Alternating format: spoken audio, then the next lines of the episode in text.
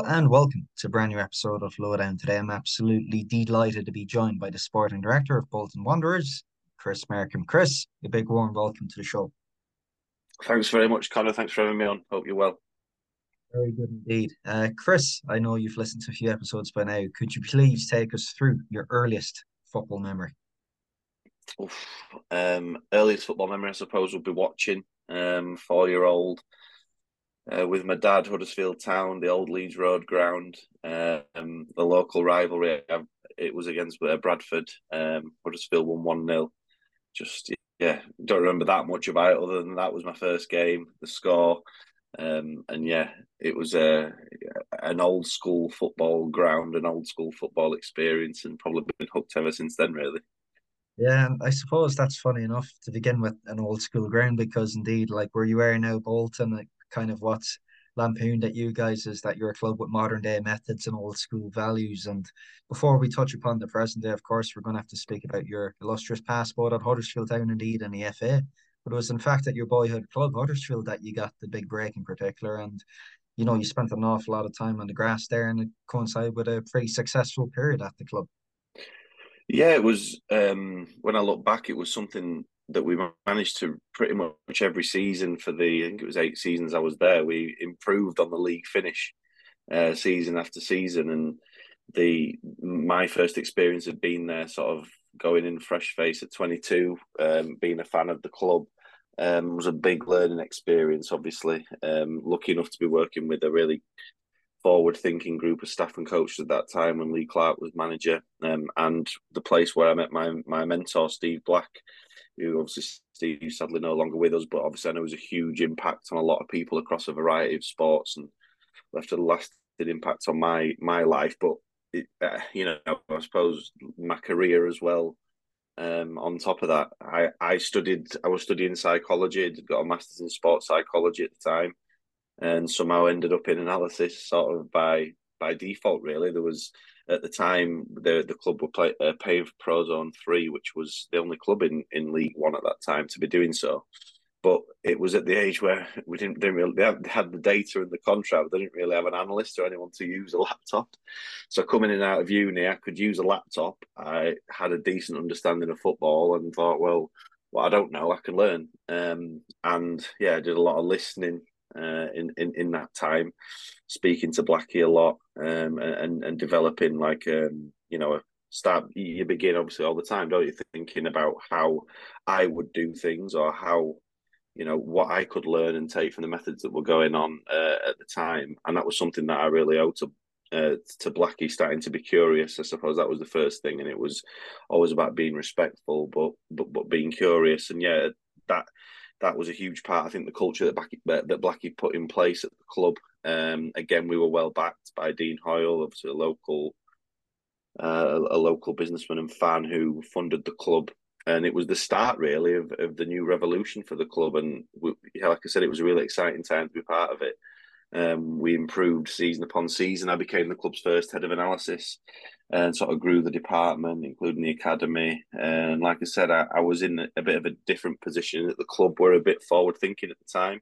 They were the only team in that league to invest in in Prozone, and it led gave me my first taste of using football data, but not just having it, actually applying it and thinking about how this could make an impact. So over the years I was there, there was obviously a lot of change. There were probably times where I thought, you know, when people around me would say, You've been there like five, six seasons now. Is it not time to move on? Is it not time to try something else? But when you look at it in football, the strange thing is you probably don't have to move on far to experience lots of different things, sadly. Um, you know, in most clubs, but in the time I was there, you know, I had five, six managers, including caretakers, loads of different staff. And I think that plus my journey, you know, getting in getting involved in the game at the at the age that I did at the time in the game that I did gave me a you know an advantage. I don't think I would get the opportunities now to be involved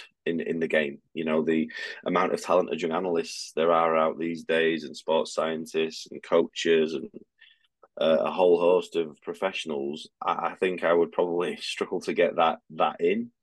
Um, so I was lucky at, at that time to be able to um, to get the in, but to get the in in a first team environment, I think was massive, and I think that's something that really has accelerated my development. Um, when I look back, being in first team dressing rooms from that very first day, you know, where winning matters, and obviously the, the, the youth development aspect of football is a hugely important one as well. But that when that pressure's there, it is a very very different environment, and obviously you're learning a lot about people, about how they react under pressure, and I think that was the thing at Huddersfield at my time that learning off five, six different managers, so many different players, different characters, um, you know, managing upwards at times, dealing with the, you know, the tricky part of it, um, you know, forming relationships with with co-workers and disagreements and, you know, all that's amplified when the pressure of winning uh, is on there. So, yeah, the first season we lost in the playoff semi-final to Millwall. Second season we lost in the final uh, to Pop Peterborough and then the following season we continued that into a football league, winning uh, our league uh, football league record at unga- a forty three game unbeaten run. Um, we then won the playoff final that following season. And then, yeah, from there we managed to sort of stay up the first season and the last day of the season, the championship, and progress and progress. Um, and then I left halfway through David Wagner's promotion season. Um, so yeah, it was a bit of a bad time to leave being a Huddersfield fan. Didn't actually get to see the promotion, but uh, yeah, it was uh, a successful period for the club for sure. What an incredible apprenticeship that is, nonetheless, working for a boyhood club. And may I say, like the the criteria for taking performance analyst job probably is a bit more extensive than having laptop schools now. But um, you know, you, you, Chris, you speak about spending an awful lot, a lot of time listening, an awful lot of time learning. Mm-hmm. You know, as you know, for us all, that can be quite uncomfortable time having blind spots highlighted to us. And of course, you were quite the mentor there in Blackie. Uh, what mm-hmm. was the biggest lesson you learned about yourself during that initial period at Huddersfield? Um, I think it was that. I think it wasn't really about myself. I was learning about the game at that point. Um, I learned a lot of things about, like I said, relationships and how to build. But I think it was just listening to the game and understanding how it works, how people in the industry work. Um, you know, when I got there, was first day I was there, obviously Blackie's experience across, despite never having played, uh, being a professional boxer, but despite never having played, there was Lee Clark, X hundred Premier League games, Terry McDermott, three Champions Leagues, however many leagues, so many top flight games in England international. Derek Fazackerley, 700 games for Blackburn and England assistant manager. Steve Watson, uh, X hundred Premier League games. Paul Stephenson worked, you know, played with Gazza, you know, played at a really high level. For me, it was about listening and taking things on board, and I think that's something that's that, that was a good lesson to, to learn from from Blackie was sometimes, particularly when you're coming into the to that environment as a young practitioner and as someone who's inexperienced, the ones who I've seen and come across who fail are the ones who probably don't listen enough and think that they have to talk in order to impress. Whereas I think you've got much better chance of impressing if you listen and then you're able to make sense of what's going on around you, have the self awareness and regulation to be able to know when to make a, you know, I was I was always encouraged to to have an input, and I was always actively told to have an input. But it's about not pushing that too far at times, maybe not being too eccentric with your views, and building relationships, building trust, and then look as that trust got built, I became more and more influential and was able to help Lee Clark in in his preparation and the squad more and more. I think it was the you know it was a that was probably the biggest learning is knowing when and when not to talk. I was speaking to someone the other day and they had a good phrase of know when to be wallpaper, and I actually think as a as a as an up and coming practitioner in the game, that would be a big piece of advice that I would I would pass on. That I'd say I learn learn about myself. And indeed, I mean, you picked quite an idea, I would say, to leave Huddersfield Town. In fact, it was during that promotion season under David Wagner, but it was a special time too for yourself and countless others. I mean, you headed up the games insight department at the FA, specialising in special projects and opposition analysis a period which I'm sure if you're not already, like people in the years to come will be reflected upon fondly as a, I would say, one of the golden eras or recent golden eras, perhaps in English football. Yeah, absolutely. When I look back, it, it's it doesn't some of the stuff that happened probably doesn't still seem seem real in terms of how how successful we are able to be in in in that time.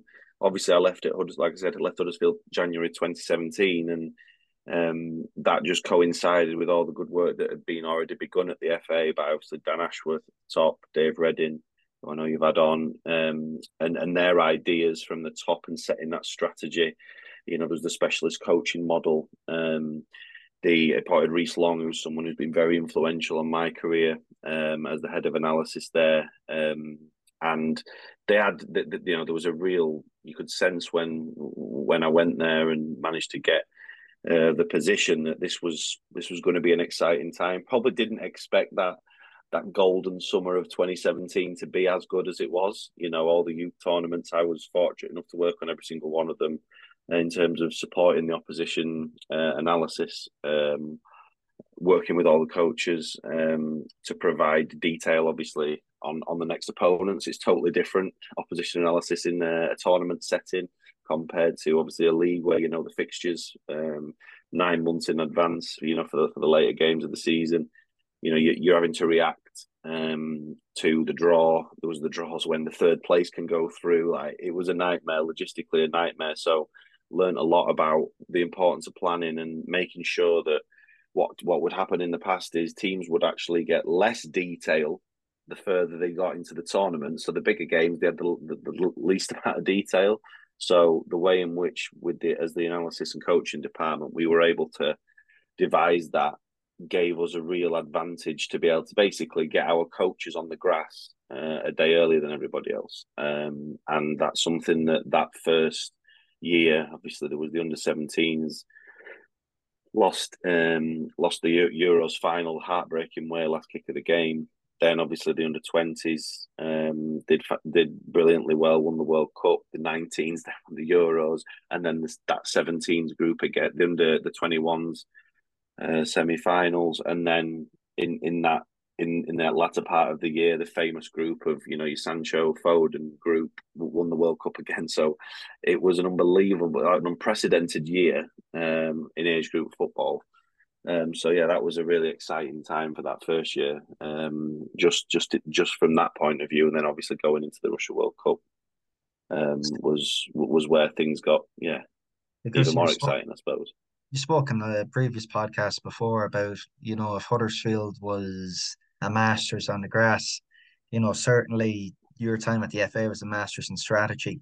You know beyond the pitch and it just yeah. seemed to me to be like yeah. a perfect like if you reflect upon the people as you you know alluded to there earlier on that spent their spent that time at the FA, it just seemed to be the University of Football at the time. Oh yeah, it, it was unbelievable, and that's the biggest thing. Like it was a really tough decision. Like my personal life, I, I, I it did really. It was a real grind having to leave Huddersfield at that point. I got along well with David. Obviously, Stuart Webber was at Huddersfield as well. Um, and there was a lot of really good things going on there as well. So it was a really t- tough decision to leave. But ultimately, it came down to expanding the network, and I'd say it was the best decision I made. Looking at some of the people who were there, um, you know, uh, Premier League managers now, two Premier League managers as as of today, other people who've managed at high levels, coaching at high levels. Dan obviously has gone on to do great things. Um, and you know it, it really was like you say it was a lot of really good work and really good practitioners and really good ideas going on at that time. Um, and everyone was there was a real feel good factor um, around the whole um, organization at, at, that time. And i think like you say it pe- that attracted people you know st george's park obviously as well being central location i think that's an underrated thing. Uh, an, an, underrated idea to move that from Wembley. You know, we had a lot of people uh, from all over the country, so you were able to get the best staff rather than just ones that would re- um, that would relocate to Wembley. So there were, you know, it, it, none of it was so well planned, and there was so much detail go into that that it wasn't it wasn't luck. You know, it, you felt the momentum building, um, which is obviously special, something always special to be a part of. Hundred percent, and I mean, if Huddersfield didn't already, your time at the FA certainly laid the foundations for the present day at Bolton that uh, you know I would describe from the outside. It seems to be a club now flourishing, and it's some term turn of events in the past few years. When you look at the last month, winning seven 0 at home in front of nearly twenty five thousand people, you know you're right in contention there to get promoted this season to the championship. However, that's really uh, in contrast to the start. when you're going in, it wasn't quite the perfect yeah. circumstance near the bottom of League Two, just out of administration. The training ground had just yeah. been sold. I mean, yeah. the situation is as ground zero as that. I mean, that seems to be yeah. the definition of it. Where do you even begin, Chris? Yeah, I mean, obviously, I, I was in a sense a little luckier than Ian. Uh, obviously, you never. He he was there six months before me, and I think him and the owner Sharon, I think they were probably at true ground zero. Um, we always talk about this. You know, it, it it was a way really like there were people around me who were sort of questioning what what are you doing. Um, you know, there was the World Cup coming up. Uh, there'd been a successful period. Um, obviously, COVID had had an impact on that. Um, so, you know, there was a lot of um, change, obviously, at the FA during that time.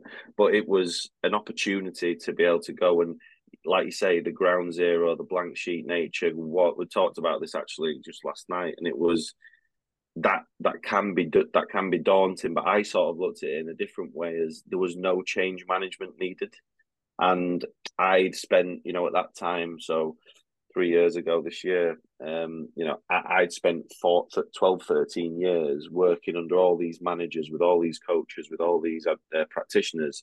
And it got to the point, obviously, the FA is such a big organisation. I was beginning now to really hone and develop my philosophy and my strategies and how I would do things, taking different bits from from everybody.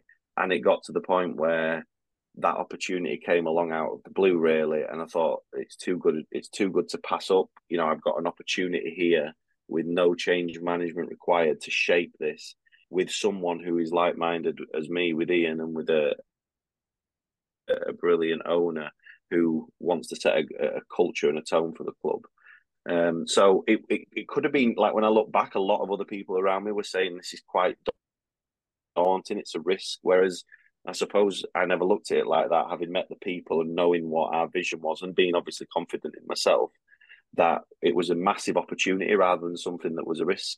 Um, and I think, yeah, to start with, you know, that that role was really focused on recruitment after the the good window that Ian had had. But like I said, the first time I, I sat down to watch a game, we were 20th, 20th in, in League Two. Um, I think the team hadn't won in six, seven games when I first met Ian and we had a lot of really good, robust conversations. And what was meant to be a half an hour coffee turned out to turn into four hours, where we're constantly back, back, battling ideas back and forth. And I know I've spoken about this before, but how forward thinking and open minded he was to embrace what what some of the ideas and modern ways that he was. Look, a young coach as well, with really good methods himself.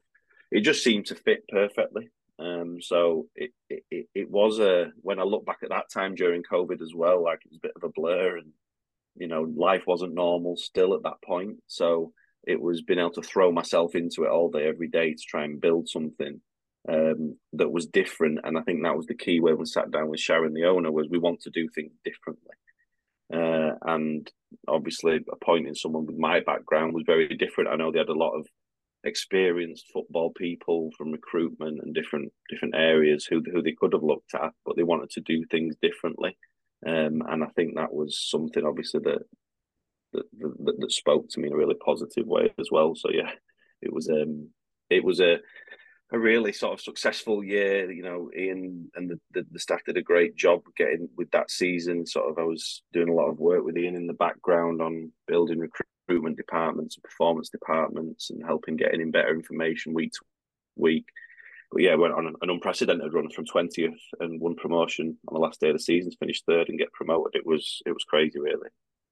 Incredible. And speaking of differently, there both Ian and yourself are on record of about the club being in the League of One. Could you explain more about mm. that idea? Yeah, that's that's what we wanted to. With that's obviously come from conversations with with the ownership and and ourselves. Like we want to do, yeah, basically coming back to wanting to do things differently. Uh, whether that be, you know, culturally, I know from from the top, that's what Sharon's put a lot of her energy into and really made a huge success of the culture and the reputation that the club has. Obviously, the way that uh, we want to go about the playing style, and you know certainly the methodologies that we that, that we apply to performance um, and recruitment. Uh, I think it was about looking and and trying to do things how much bespoke information can we that's evidence based ideally can we get to ian for him to make support him making the best decisions, and, and myself and him to come up with the right answers for the club. So yeah, that that that being in a league of one really came from from that. How how do we be different? How do we think different? Because you know it's a competitive industry, and there's a lot of to say how competitive it is. I do think there's a lot of safety. I think in football in general, there's a huge amount of self preservation, huge amount of self protection, and and as we know, that doesn't breed um, imaginative thinking and evolution. Um, it's not it's not a it's not a precursor to that. So I think that's something that you know again going back to when I when I first arrived there, hearing that, and then actually now over the three years coming up to three years being involved in that has has been a huge hugely rewarding and hopefully yeah I think so far we've again similar to a Huddersfield really sustainable success at the moment. We're improving season on season. And if we keep doing that, that's probably the utopia in football. Like you know, you see so many teams win something or do well, then straight back down, or sack another manager if they've just got promotion, or you know, it's how can you have sustained success? I think that's the the utopia um, that that we're aiming for. Yeah, and it's interesting here you speak about risk and safety. You know, to the dogmatic follower, you could say one could say a Bolton style of play is quite risky, be it at the level in League One. But uh, I mean, yep. it seems to me to be a club where there is no half measures because obviously to have a philosophy as hardwired as that, it obviously fits in, drips down to the game model, drips down to the people that you bring into the building, drips into your recruitment and playing DNA and yep. whatnot. How do mm-hmm. you encourage people around you, not so much in senior positions? Um, Chris, I'm concerned about now. How do you encourage them to take risks, be less risk averse in their jobs?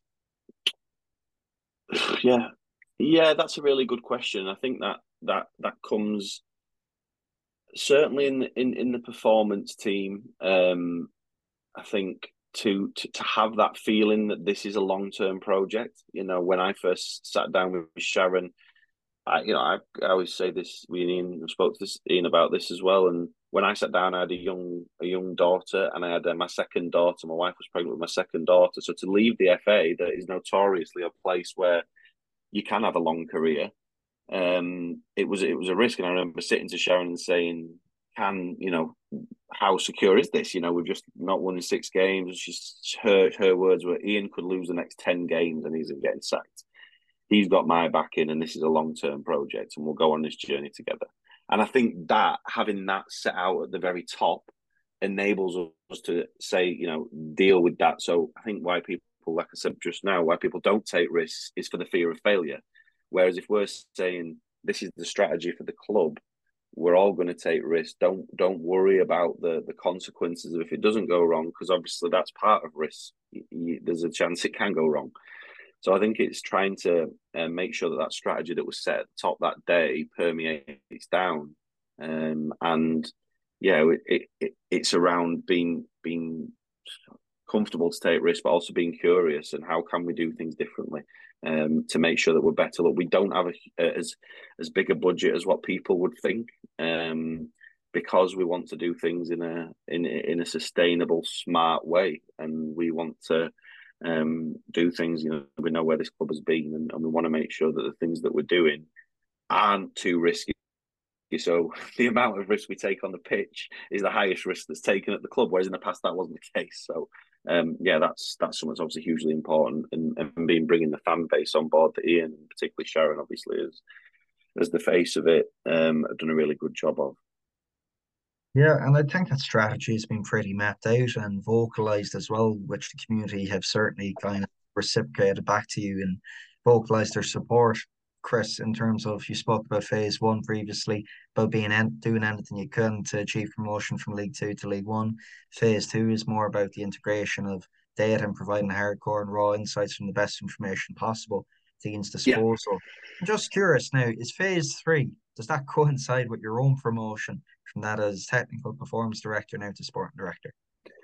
Um, potentially. Um, obviously, I think that the key thing to t- think about, and obviously we'll want to talk about the role of the technical director, the sporting director. There's so many different titles for it, and I think uh, in, it's, it's so so different every club. Uh, and I think there's a pressure for us, for the industry in general, to try and pigeonhole people and pigeonhole roles. Do they do this? Do they do that? Are they responsible for this? Are they responsible for that? And I think it's trying to get away from that. And that's what, you know, Sharon tells the story when when I first joined and I said, What's my job title? Said, I haven't got a clue. um, but I know that speaking to Ian, speaking to you, you know, this is the right team that we're building um, and let's just you know see how we evolve. So I think yeah, after two years in, in this summer, I've been I've been there just over two years. It was the right time to actually look at what things I could be responsible for and, and take off Ian's plate even more and allow a bit more of a long term focus. You know, there were so many things, and there still are so many things that need doing at the club. You know, the academy was was was not um, you know a priority and that's hard for the people that have worked so hard in there. But you know, this club needs the first team. You know, we need to get success for the fan base. That's what the, that's what they used to, and, and and that's what they deserve. So we made that choice originally to focus on getting promotion to you know, and then being competitive and trying to go again in League One, which I think we're doing. So now it's looking at some of the other things, the infrastructure, as you mentioned, the the, the the data and recruitment processes. We're really pleased with where they've got to. And then you know the performance departments at the club making sure that they're as, as staffed and as skilled and as as um, as well directed as possible. So yeah i suppose the change of title is is you know is something we, we made a de- decision not didn't need an announcement anything like that. It didn't really change what i was doing maybe formalized it a bit more internally but other than that it was evolving to you know work together and provide the best support for ian um, and and give the best clarity for the the staff inside and out, and and obviously um, the the perception outside of the business. So yeah, phase three probably for us will be after, once we achieve promotion. I think this is still still quite haven't finished phase two yet. Um, we have insert, and this is the this is probably the challenge of the sporting director piece because we'd probably say internally the academy's just started phase two. You know, if we decided to go for the B team model, um, the first team's approaching maybe the end of phase two. Uh, the recruitment department, we probably feel we're now in well into phase three. Um, so there's all across the areas of the club. There's all these different, um, you know, different time frames going on, and it's trying to. Suppose that's obviously the job that I'm trying to do with Ian. Ian, you know how stressful being a football manager is, and having to be win to win every week if you can it's impossible for him to take on all the other long term stuff as well. So as much as man, yeah, just make simplifying the roles. I actually think it's so different every club, um, and that's that's fine. And it's as long as you know there is clarity within the, each club as to what the sporting director, technical director, technical performance director, head of whatever those roles are, as long as there's clarity and everyone's pulling in the same direction, I'm not really too bothered about titles or the evolution of where the job's going. Um, I think it's got to be bespoke to that club, and bespoke's a word that I like to use a lot.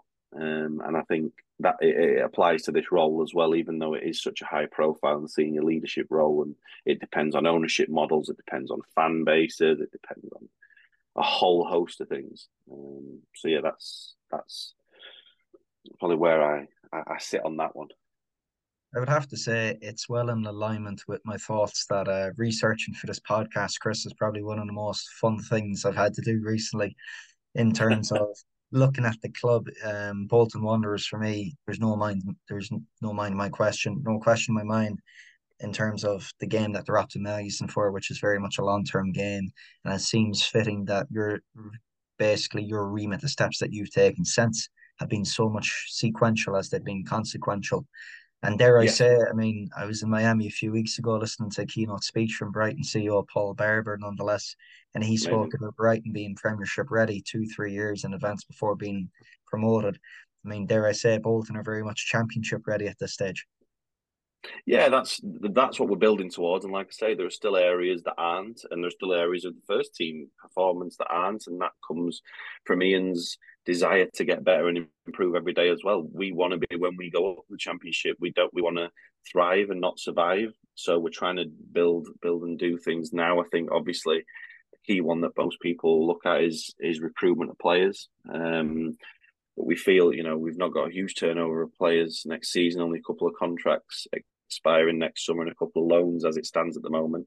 So we feel we've got a good base of players, but you know that's that's an area that I'm really proud of that we've done with our recruitment team. There's a lot of hard work gone into it from, from a lot of people, um, and you know the way that we use data and how we create as much evidence as we can to help decision making in recruitment. I think we've been hugely successful, um, and that's something that hopefully will bode well into us making us successful and being championship ready. I think if any part of the club, um, you know, obviously other than the first team playing squad, and and is is needs to be championship ready, I suppose it is that to be able to recruit uh, players, and I think we've done a really good job of that. Something I'm really proud of. We've got Tom Payne who worked with me at the FA, one of the really bright young minds in the game. Um, Sean Price, a guy who does a lot of our bespoke data uh, analysis who you know joined me um, dropped me a bit like how we met dropping a linkedin message responding to me asking if anyone had any tableau experience out there and did the first few months voluntarily. And now he's coming on the journey with us. He's a vital part of the team um, so yeah it's about trying to build as much of the club as we can to be championship ready and and evolve continuously evolve even even when we are there and I mean, speaking of recruitment, it's a funny enough segue because, of course, the Bolton Wanderers story, it's not only one that fans and pundits are buying into, it's also something that the bigger clubs are digging into, and it's piqued the interest of several few who have entrusted you with the development of your own young player, of their own young players. Yeah. Talk about the likes of Manchester City and James Trafford, Paris Maghoma, Brentford, Conor Bradley mm-hmm. in Liverpool, and Shola Shoretire, Manchester United, and the likes. I think that's been an important kernel or facet really of what you guys have achieved over the past two years, taking or being savvy really in a transfer the development of these players. Yeah, yeah, and I think I've had, I've had this question a lot, obviously, from the success of our own players. But look, we also make no bones that if we could have someone who was as talented as those players and we could own them, we would do that every time. You know, we play a model, a game style, and a game model that is uh, similar to a lot of the, the, the top clubs, and I think that helps, particularly for forward players. Um, coming in and you know having you been used to having the ball under pressure to win, playing a possession based game. They're things that you don't always get even in the championship with the different game models. You know, so it's that's something that I think we've we've managed and used really well. And for us, it's about how we evolve that and make sure this season. Obviously, we've only got two loans at the moment in Paris and Zach.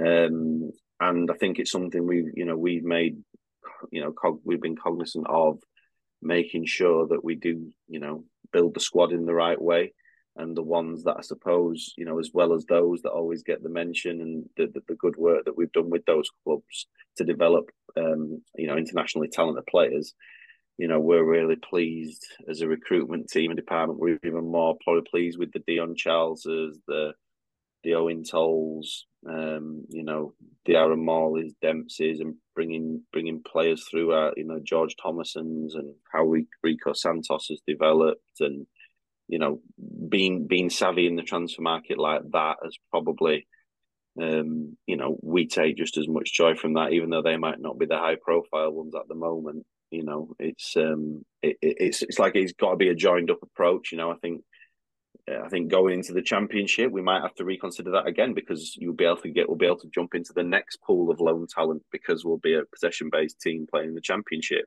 in the northwest with big crowds and expectancy. So we'll be able to jump into that next pool. So that might be for a period of years in the next cycle of our recruitment that we do end up with a couple more loans again. But every step is taken deliberately, like you said earlier, and I think that's something that is is able we talked about this the other day we're able to be deliberate in those steps and not push things ahead of time because of that from the top this is a long-term project the ownership's committed to ian ian's committed to it and, and and myself and ian are able to know that we've got time to implement things and you think how uncommon that is. I was we were at the game last night and I think Ian's now the tenth longest serving manager in the country. Mousinho at Portsmouth uh, he he's not even been there a calendar year yet. He's already thirty first. Like when you think about that, that probably tells you everything you need to know. Um, so yeah, we're, we're lucky to be in that environment to be able to do that, and that we get trusted to do that. not pushing ahead of time there being another key facet. You spoke earlier on about your ideal version of utopia being sustained success, and obviously the academy will be a huge part of that. Um, Mhm. how projecting ahead, how many years do you think before you could see a considerable percentage of the Bolton Wanderers first team being academy homegrown prospects come through, Chris? Um, I think that's a really difficult question in any club um, because you don't see that that even the top top academies now. It's not huge percentages of squads that are made up from it. You know, not as many times now where you see the United team, the Bayern Munich team, the Barca team that come through together. Obviously, where our academy's been and where it's going, it's got to keep up with the first team, which again um, won't be won't be easy. But we, that that's the that's the gap we're trying to bridge. I don't really want to put a time frame on it, but I think with the addition of the B team, the constant evolution of the academy staff, um, I think gives us a you know a, a, chance, and we're already starting to see a couple of players who have come through the B team or brought in through that model having success. Hopefully, coming January, we'll see a few being loaned to the football league to be able to go and show they can do that. Come back in pre-season and and and and, and see where they're up to. Um, and I think if we can you know, get get a increased reputation, we'll be able to attract more talent, and we'll be able to have a better chance of of doing that. And look, to be able to bring to to embed the playing culture that we want in the academy as well is a real it's a real task, and it's not something that happens overnight. So I don't want to put anyone at the academy under any pressure in terms of times and being specific, but yeah, it's something that you know if we can continue to embed the playing culture in there, I think we'll we'll start seeing more like it used to be. And I mean, obviously, Chris, it's been quite the journey for yourself indeed. Um, obviously, it brings across its own few challenges. You spoke about an earlier lesson during your Huddersfield Town days being to be wallpaper, that you see a common mistake of people coming through. The ones who fail are the ones who don't listen. Whilst also at the same time, you're trying to encourage this risk averse approach, I would say, in your current position. How would you say, with all that being said, your leadership style has had to evolve from managing a top department, albeit just a department, to managing a whole football. Yeah, yeah, yeah. It's that. That's probably the big thing. That, that that's the bit that I am still learning and still evolving in. And I think all good leaders do do that. If I pretend that I've cracked it, or uh, I don't think that's anything realistic for any leader, no matter how experienced they are. It's something you speak about again with Blackie a lot. Um, but yeah, it is different. You just uh, and, and you're managing such a different uh, array of people, um, and you know different types of personalities. Um, obviously with different expertise, and I think it's knowing. I'm still learning of knowing, you know, what I am a real expert in, and empowering people to then be, you know, be able to express themselves and um, and and give responsibility to those people without micromanaging. I think that can be something that when originally very uh, even in the recruitment department, which I would say, you know, the football side of, of this job is the bit that I'm good at and the bit that I like. Um, and the, the man management side, I think even just being able to give, know when to delegate more. Um, and, and that's been something that I've really learned over the past um, couple of years and knowing that there's people who know and being, being open about that you know, when I'm sat in the, the meetings with medical staff, sports science staff, I'm very, very quick to say I'm not an expert in this in terms of compared to their level of knowledge and expertise. Um, but I have enough knowledge and understanding, and that comes through experience and having worked with good good practitioners in those areas. Um, and like I say, listening, being involved in MDT meetings at the FA and listening to to different approaches and different practitioners and how things work. You know you can still pick up, up bits but being open enough to admit that i don't i don't know everything about this um, but this is the overall strategy that i want us that, that i want us to strive for that, that we need to give to ian to make sure that we're best prepared to win on the pitch. Um, so that's that's that's something you know man management is the hardest part of it. And that's why you know ian and managers uh, have got that times times a million with with obviously the the complexity of um of, of players and, and and and all that that entails as well. So yeah, I think I'd I'd describe my leadership style as evolving, but I don't think that that's you know that might be taken. Some people might take that as a weakness, as lack of experience, but you know I've been managing people now for including the department at Huddersfield for like 13, 14 years. And I'm only 37. And I've been, and that's always been, like I say, in a competitive environment where there's pressure and where winning matters and where mistakes, you know, you're you're accountable. So yeah, I think I think I've I'm I've got a lot to learn with it still, but I feel I'm in a good uh, a good place along that journey uh, for the stage of the career that I'm at now. Uh, well, I would have to say, I mean, your leadership style is pretty much reminiscent of the role of sporting director, which we, as we spoke about earlier on, Chris. I mean, it's constantly yeah. evolving and it's becoming even more important in the public sphere. So, with that being said, yeah. I mean, where are you currently looking to, inside or outside of sport, to continue growing and testing yourself? Yeah, that's a really good point. Um, it's something that it, it, there are ebbs and flows, obviously, in this job, and it's knowing sometimes I, I can get frustrated when you don't feel like you're spending as much time on yourself and on your self development. I think I've been lucky to be involved in, um, you know, with with Dan Parnell and Mike Rigg and others in the AS the Group Association of Sporting Directors, you know, being able to have that group. I've been lucky to be a part of a leadership course that the FA have put uh, put on with a lot of young, exciting people doing similar roles to me learning about how to be a leader and you know th- those things i take a huge amount of satisfaction. I really enjoy them and i make sure that i spend the time and effort to to learn in those probably because with having a you know a busy job a young family it can slip through the cracks. And, and that's that's perfectly human as well. I think there's a lot of pressure at the minute. There's every amazing podcast about how we all get up, you know, get up at 5 a.m. and go for a run and then eat you have your smoothie and then like that's not real life for everybody.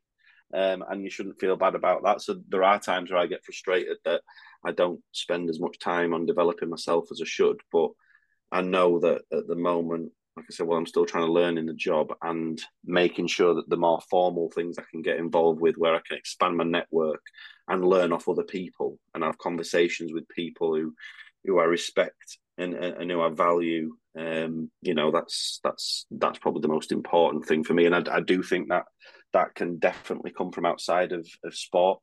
Obviously, I think cross contamination between sports where there's there's a common thread can help, but obviously I used to speak to Blackie a lot around. Obviously, he was very big in the business world as well. And There's a huge amount of crossover, even though it might not be obvious all the time um, between that and trying to speak to people and, and, and get an understanding of, of what challenges people face from outside sport is it is good to be able to learn for the specific problems that we face. But i also think it's amazing for for providing context and like getting you a, bit of perspective as well. Um so yeah they're they're really um vital and valuable pieces of or chunks of time to spend doing that to give yeah to give a bit of um, context about what where we're currently at as a club and reflecting on how we're doing rather than just you can so easily get wrapped up in week to week to week and winning and losing but what's the overall vision and how are you making people how are we making people better whether that be players staff um, and and and that's that's something that we should take pride in as well Fantastic, and add, be it five a.m. smoothies or Tuesday night chats, it's uh, it's always a pleasure with yourself, Chris. But um, thank you. As this closing tradition on the show, I always ask the guest for what would Chris be your one bit of key advice for anyone listening that is that slightly bit inspired who wishes to thread a similar path to yourself. Um, I think uh, we touched on it a little bit, but it, it's a. It really is a fine balance between um, listening and but also having the confidence to to articulate yourself. I think I think there's two parts, and it's working on each part of this equally. your knowledge base is obviously really important, whether that be a medic, whether that be sports science, whether that be analysis, whether that be coaching. Your knowledge base and developing your you know your knowledge on the area your subject knowledge is important but if you're not also developing on your communication and your social skills you're missing a trick because you know and to, unless you can impart that knowledge in a way that's understood by um, players or staff or whoever the st- owners or board members or whoever it is, CEOs, whoever those people you're trying to impact are, if you can't get your message and explain your knowledge and subject knowledge across, then then you're always going to be missing a trick. So I think people can often spend too much time. Right, I need to know the next thing. I need to be the like how much time I would encourage people to spend as much time on on developing their social skills and communication skills as they do about their craft knowledge. And you know, I, we always get I want to do the next course to learn how the next technology works, or I want to do the next course to hear the next keynote speaker. Like, how much time are you going out and thinking about how you impart your message, um, and and and as well as that, gain trust and, and the social skills. Blackie used to say, um, no one cares how much you know till they know how much you care, and I think that's something I've tried to to take forward. I think is a good one for for people wanting to get into this area, no matter what level it, it is, um, and what what sub what what area it is, what subject area it is. I think th- that would be one of my big um, big yeah pieces of advice. Absolutely fantastic, Chris. It was an absolute pleasure to host you today. Brilliant. Thanks very much, Connor. Really enjoyed it.